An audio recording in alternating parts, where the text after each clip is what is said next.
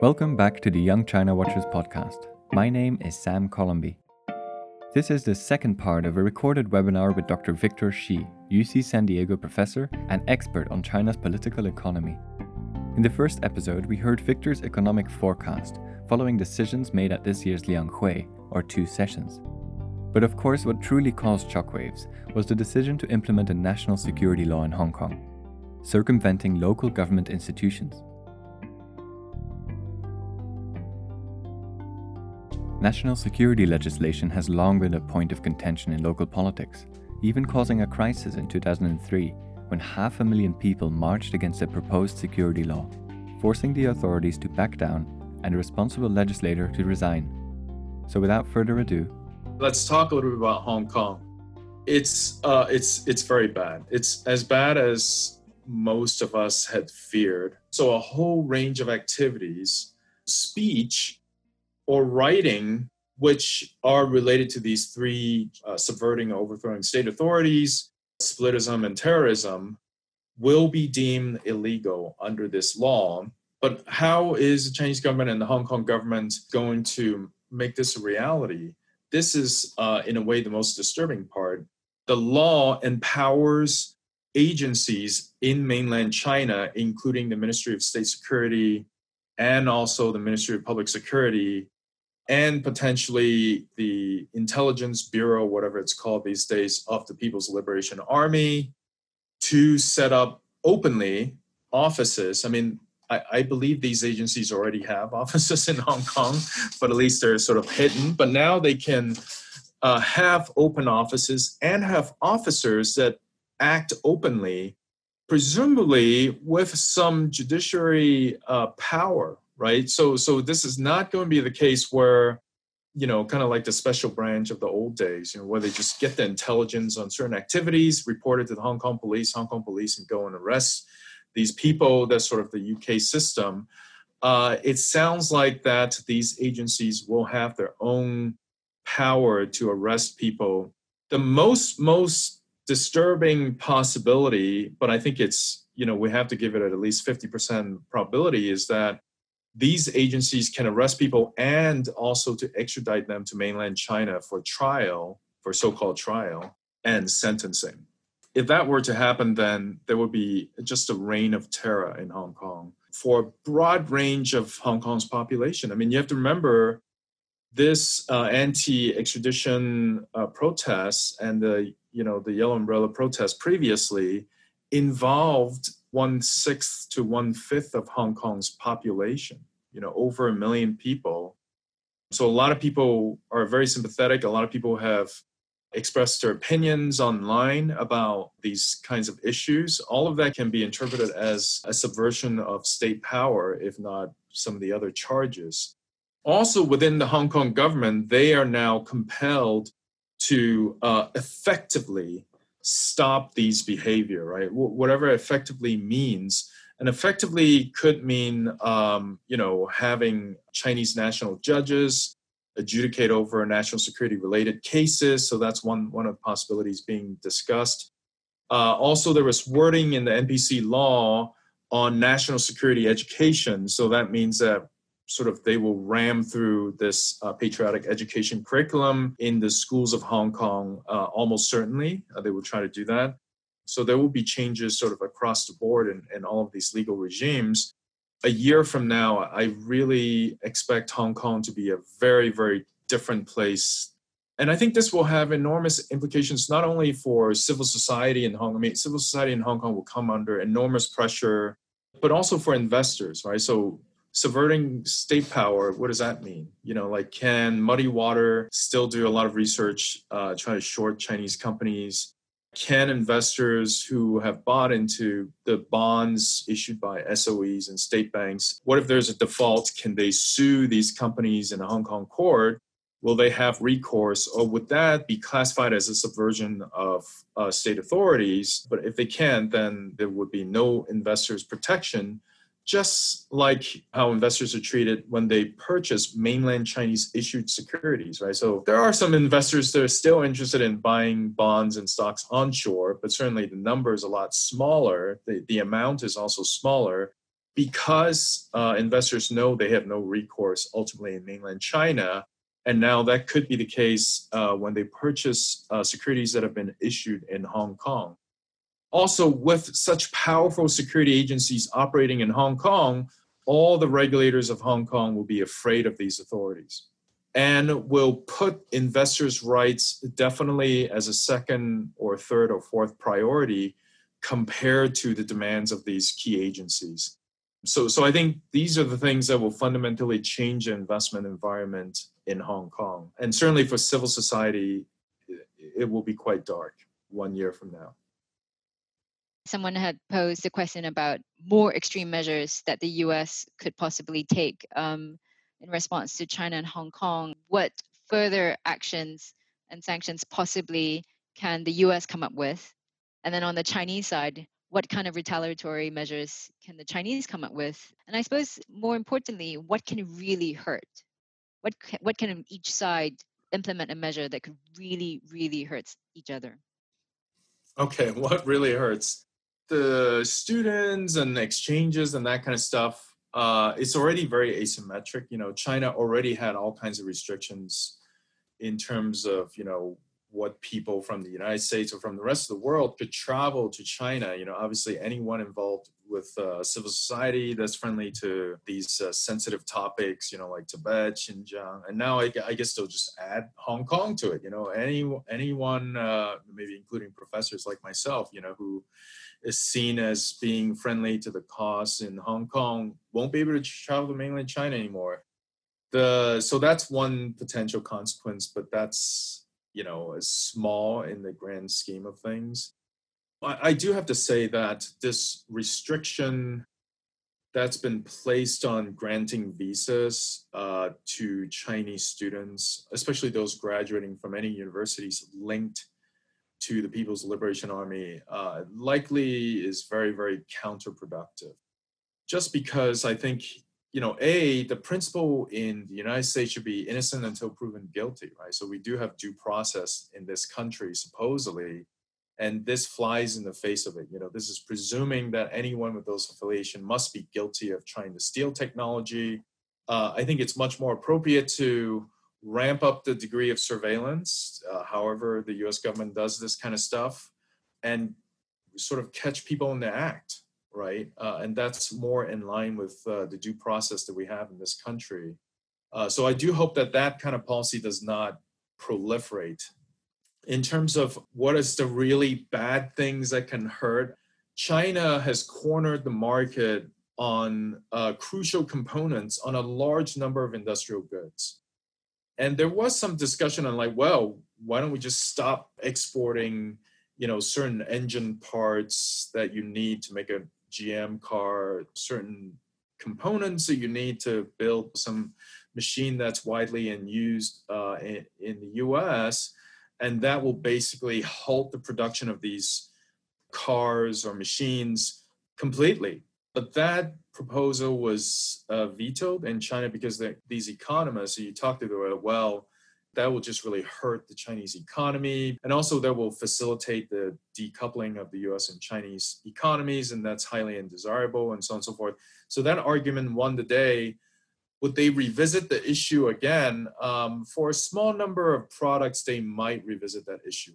So, those of you who know this better than me, like there must be one or two components that China produced that if they stop exporting those components to the U.S. would probably stop a large number of production. So, I think it was li- um, sorry, I, I, think it was lithium. Do you remember this debate a while back uh, about the contribution of lithium across many products, including electric vehicles? I, I forgot yeah, when that was specifically. It could be lithium. It could be you know some people said rare earth, but then the U.S. now has a huge stockpile of rare earth. So I don't know. So I don't know the industrial side as well.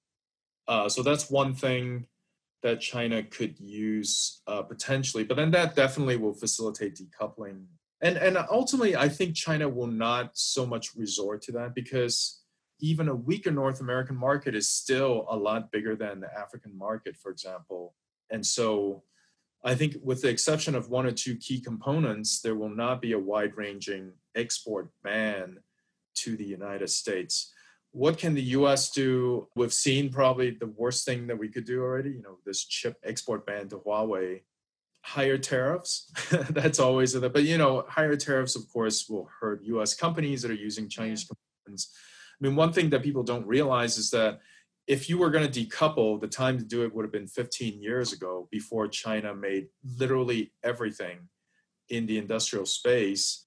You know, I think this dependence uh, on China's production can only be changed at extremely high costs, uh, which of course will make the whole world's economies less efficient and, and highly undesirable, and so on and so forth.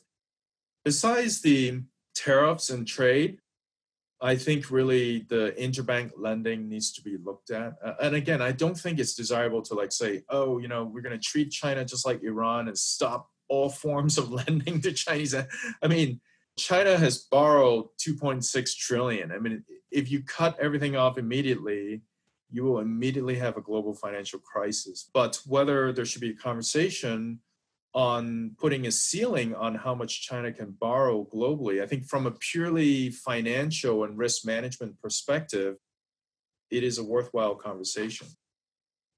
I think that's a good action to kind of take away um, in terms of what you know we really need to look at. Which you know, I suppose it goes back to understanding the real exposure China has internationally. You know, I think most people generally agree that hurting each other through tariffs or financial sanctions is not going to be very helpful. We're going to end up hurting a lot more people. And this is obviously phase one of the trade deal that we're still seeing working itself out. But I think Russia, Iranian style sanctions on individuals right? So I think this has come up before around Xinjiang and you know possibly Hong Kong, considering how many of the elites have children studying and living in the U.S. What about that? Uh, yeah, that can be done. There'll be retaliation, of course. Then you know all the members of Congress who sponsor you know the Hong Kong Democracy and Human Rights Act, which which basically the entire Congress will face similar sanctions, and some of them own businesses and and so on and so forth. I think for the case of Xinjiang, it's justifiable because it is a gross violation of human rights. If the culprits were put on trial in the International Court of Justice, you know, some of them would be found guilty. In the case of Hong Kong, so far, maybe I'm too blasé about this. I don't think it's so bad so far, but only in the context that it's going to get a lot worse, right? So if, if we do begin to see Xinjiang style policies being enacted in Hong Kong, then it would be much more justifiable. The chairman of uh, Hong Kong Exchange, uh, Charles, uh, said that the new security law will improve political stability of Hong Kong in the long term, which in turn will preserve its status as a financial center. What is your take on that?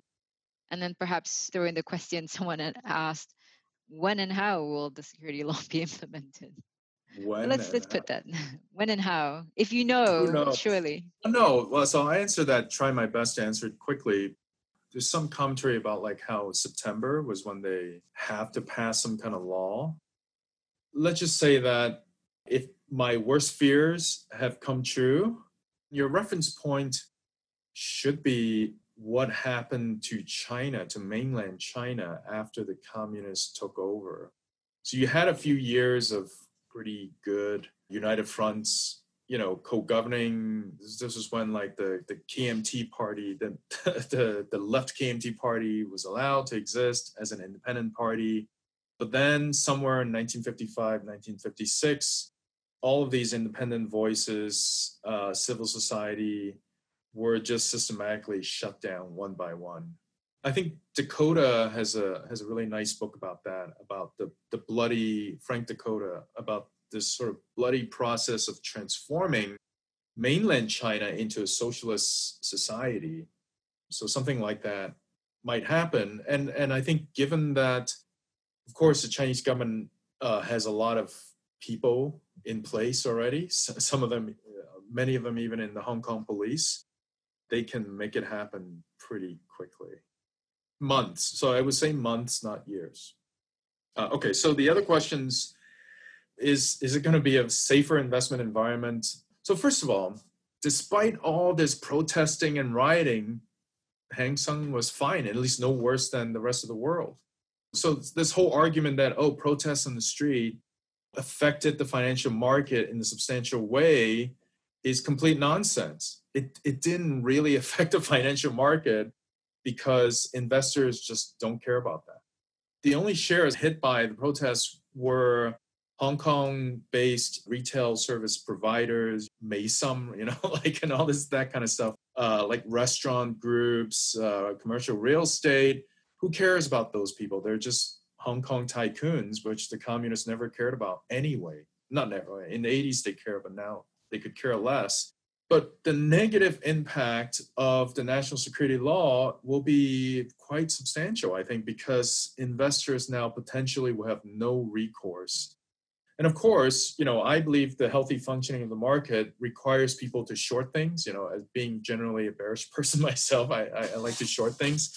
Uh, the ability of shorting things may be vastly curtailed in Hong Kong, which also will make Hong Kong a less desirable market. We're going to take a few more questions. One, what is the thinking behind the current aggressive wolf warrior foreign relations strategy, especially as the world is becoming less enamored with China as a result of COVID? Does the aggression tell us more about the pressure inside China? And then another, which is can you talk a little bit about political calculations among different factions in Beijing right now as a result of external pressure? Um, so the wolf warrior ph- phenomenon, where does it come from? I think this is one of the signs of an emerging Xi Jinping dictatorship. Now that he is unquestionably the most powerful politician in the Chinese Communist Party, people, uh, officials, especially those uh, in the middle strata of the Chinese government, you know, kind of your 司长, 副部长 type people, really has a high incentive to exaggerate their compliance with the wishes of Xi Jinping. And I, I believe it was Xi Jinping who first mentioned that you know China is stronger now. We should have a stronger voice, right? So this Huayu Quan becomes extremely important. And so what you saw then was a whole bunch of diplomats and some of the scholars and so on and so forth. Uh, and you know Hu Xijin, my favorite comic personality, if you will, jumping in reaction and condemning any kind of foreign behavior that uh, seems against the interests of China or against Chinese policies in quite extreme terms, right? So the vitriolics that is being targeting uh, foreign officials, uh, foreign civil society, foreign academics has certainly intensified. And the reason is because uh, with Xi Jinping being unquestionably the most powerful person in China, and with him having pretty nationalist uh, preferences, you know, I, I think we can surmise that from everything that he has done so far. People will have an incentive to really play to his preference in order to attract his attention.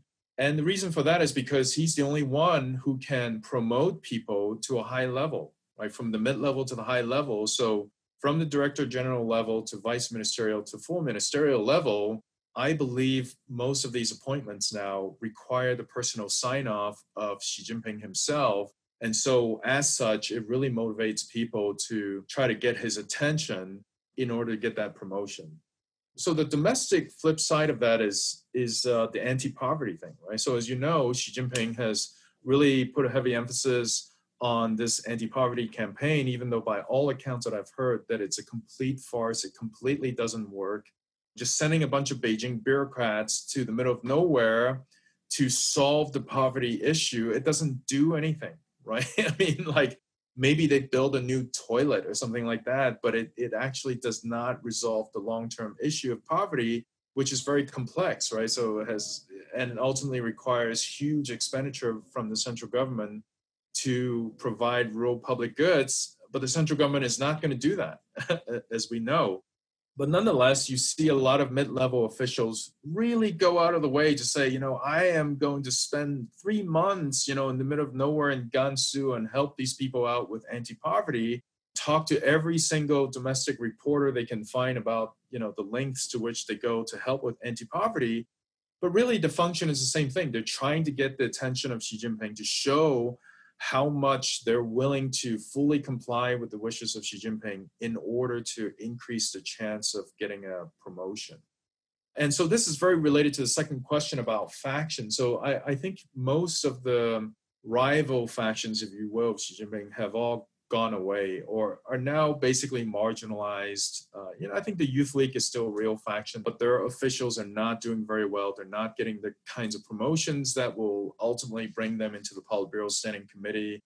Officials like Lu Hao, um, you know, who was very promising, did not get into the Politburo, even though he was on his way there.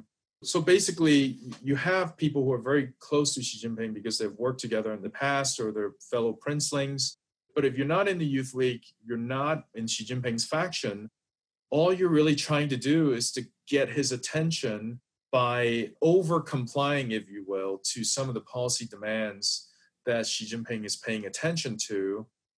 Uh, I guess one implication of that is also alarming for Hong Kong is that people will go out of their way. So Xi Jinping said, you know, we have to stop all splittism in Hong Kong. These officials will go way out of the way to over comply with his wishes, often producing results that are really not good, not just for the recipients of these policies, but also for China as a whole. The follow up, uh, very quickly, if you could address, is from Hamsini. We're seeing this aggressive posture on China's approach to South China Sea and India and the Indian border. So that's obviously been making news very recently. Is it a sign of behaviors to come? I mean, the problem is unless Xi Jinping himself fundamentally changes his mind, there is nothing in the system to stop him anymore. Right. So if, if you ask diplomats whatever privately in China, maybe they say, oh yeah, this is a terrible idea. Why are we, you know, confronting the Indians? That's the last thing that China needs. But moving any troops in China now definitely, definitely requires the permission of Xi Jinping himself so all we can say is that whatever is happening definitely is because he wished it so. And until he changes his mind, is not going to stop. Thank you. Um, I'm going to ask one last question, uh, mostly because uh, Victor and I talked about this uh, when we were prepping for, for today's meeting. Victor, you're working on a new book. Tell um, us a little bit more so uh, it's called Coalitions of the Weak. It's mainly about uh, the late Mao period. Um, so what people typically know about the late Mao period is that, uh, of course, Mao purged a lot of his contemporaries. You know, the revolutionaries like Liu Shaoqi and Deng Xiaoping and Lin Biao, they were purged.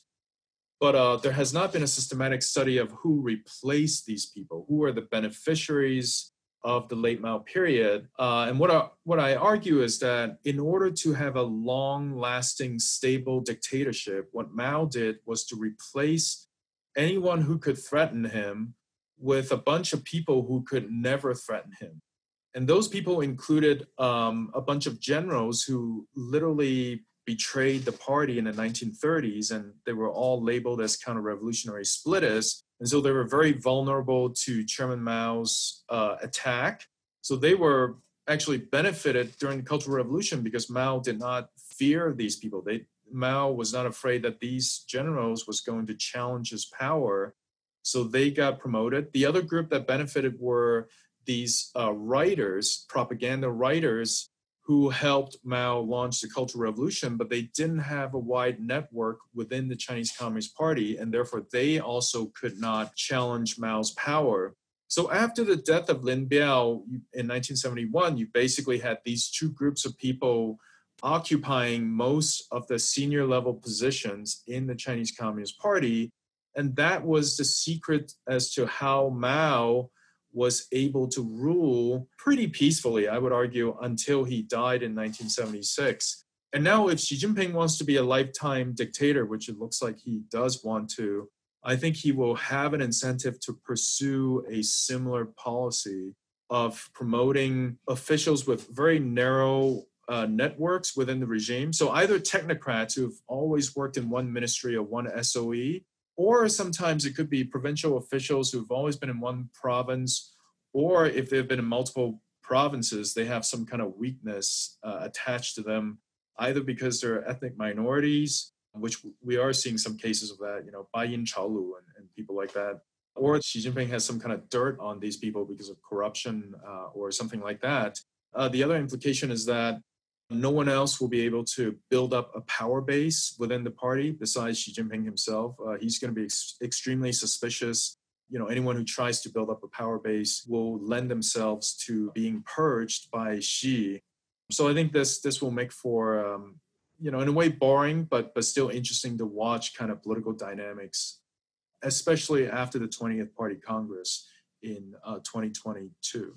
The book won't come out for quite some time because it's academic publishing. So unfortunately, buy my current book, which is called Economic Shocks and Authoritarian Stability. Uh, that is available. It's a collection of essays uh, not just by me, but by a whole bunch of top political scientists as they think about how economic shocks affect uh, stability in authoritarian regimes in a comparative context.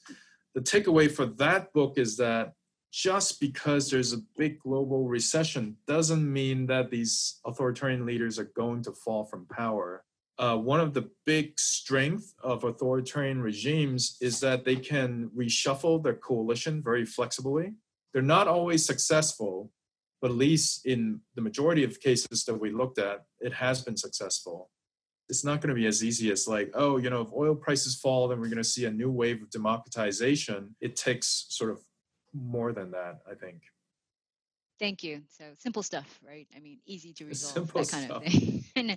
I want to thank Victor very, very much, um, and and to everybody. Um, I know it's been COVID. I know it's not great sitting in your pajamas with an office top, uh, you know, day in and day out. But I, I'm I'm very proud of our organization, YCW, for really rallying together. So please keep in touch by signing up. And if you have any ideas of what topics you want to cover, who you want to speak to, please just uh, write us directly. So, Victor, thank you very much uh, for you.